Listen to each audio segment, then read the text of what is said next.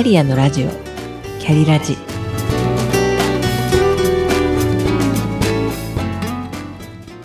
この番組は自分の中の多様性と可能性を最大限活かしてしなやかに100年生きたい。そんなあなたに向けてお送りする聞くカウンセリング番組です。お疲れ様です。キャリアコンサルタントの香りです。転職とはどんな仕事でしょうか？自分が心から楽しいと思えること、時間を忘れて没頭してしまうこと、社会や人に貢献できているという喜びを感じられること、あるいは人から褒められるような自分でも自信のあることでもあるでしょう。転職に出会っている方も、まだ出会っていないという方も、本日は次の視点で考えてみてください。質問1回目です。お金のいらない国で働くとしたら、あなたは何をしますか？もしかしたら、ビフォーアフターであなたの答えが変わるかもしれませんので、一旦音声を止めて、今のあなたの答えが決まったらまた聞き進めてください。本日は長島隆人さんの短編小説お金のいらない国を題材に転職の見つけ方についてお話ししてみようと思います。という間に読めてしまう60ページほどの短い小説ですが、お金を通して自分の生き方を考えさせられる大きな問いを投げかけられた本でしたので、皆さんとシェアしたいなと思いました。ネタバレになってしまいますが、簡単にあらすじをお話しします。主人公の男性がふと気づくと見知らぬ町に立っていました。一見自分が住んでいる町に似ているのですが空は青く空気は澄んでいてどこか違っていました。その町には様々な人種がいてなぜか言葉は誰とでも通じているようで楽しそうに語り合っていました。呆然と立っていたこの男性に話しかけてきたある日本人の男性との交流から自分の知らない国に来てしまったことに気づいていきます。どのお店に入ってもメニューはあるけれど値段が書かれていません。お金を払おうとしてもきょとんとされてしまいます。スーパーではレジに並ぶお客さんが長い列を作っているのですが、店員は商品をチェックするだけで、やっぱり誰もお金を払っていません。うちまで無料で用意され、ようやく恐る恐る聞いてみます。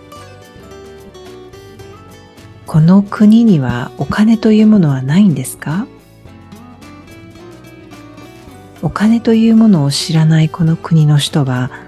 男性が持っていた紙幣と硬貨を見てこの汚れた紙切れと金属の破片がどういう役に立つのですか？と尋ねます。何か仕事をするとお金というものがもらえて何かを買ったり食べたりするとお金を支払うということになっている。とにかく何をするにもお金がいると問答は続きます。しばらく贅沢に暮らしていくうちに主人公も気づいていきます。この国では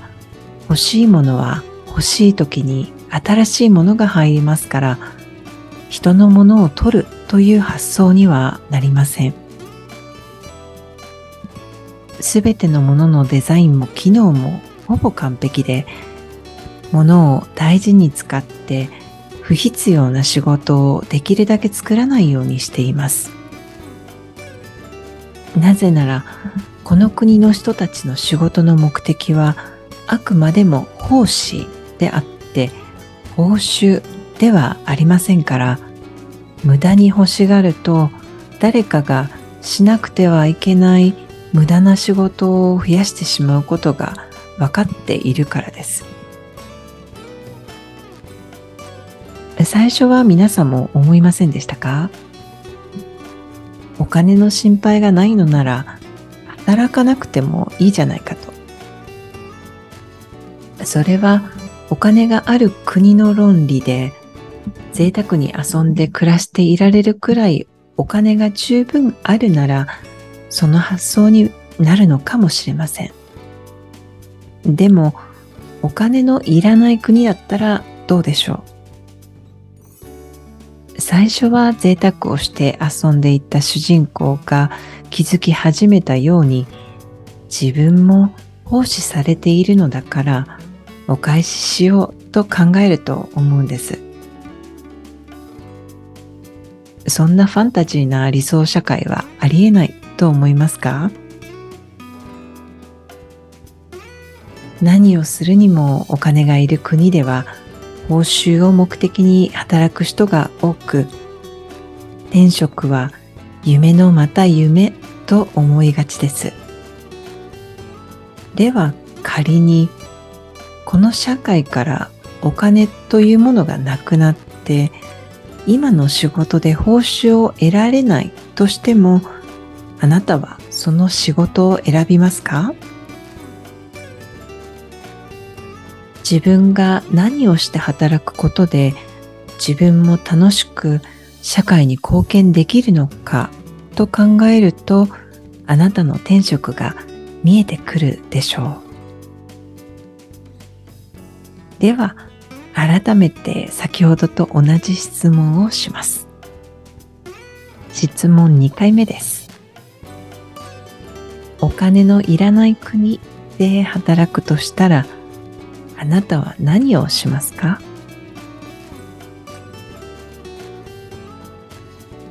このお話の最後で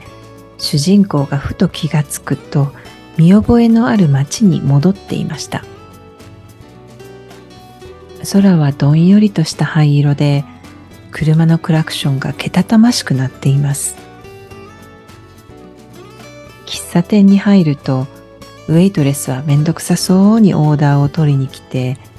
注文したコーヒーを乱暴に置いていきます。おまけにまずい。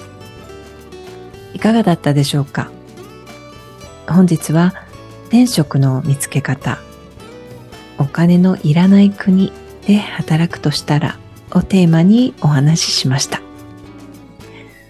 今回も最後までお聴きくださりありがとうございました。それでは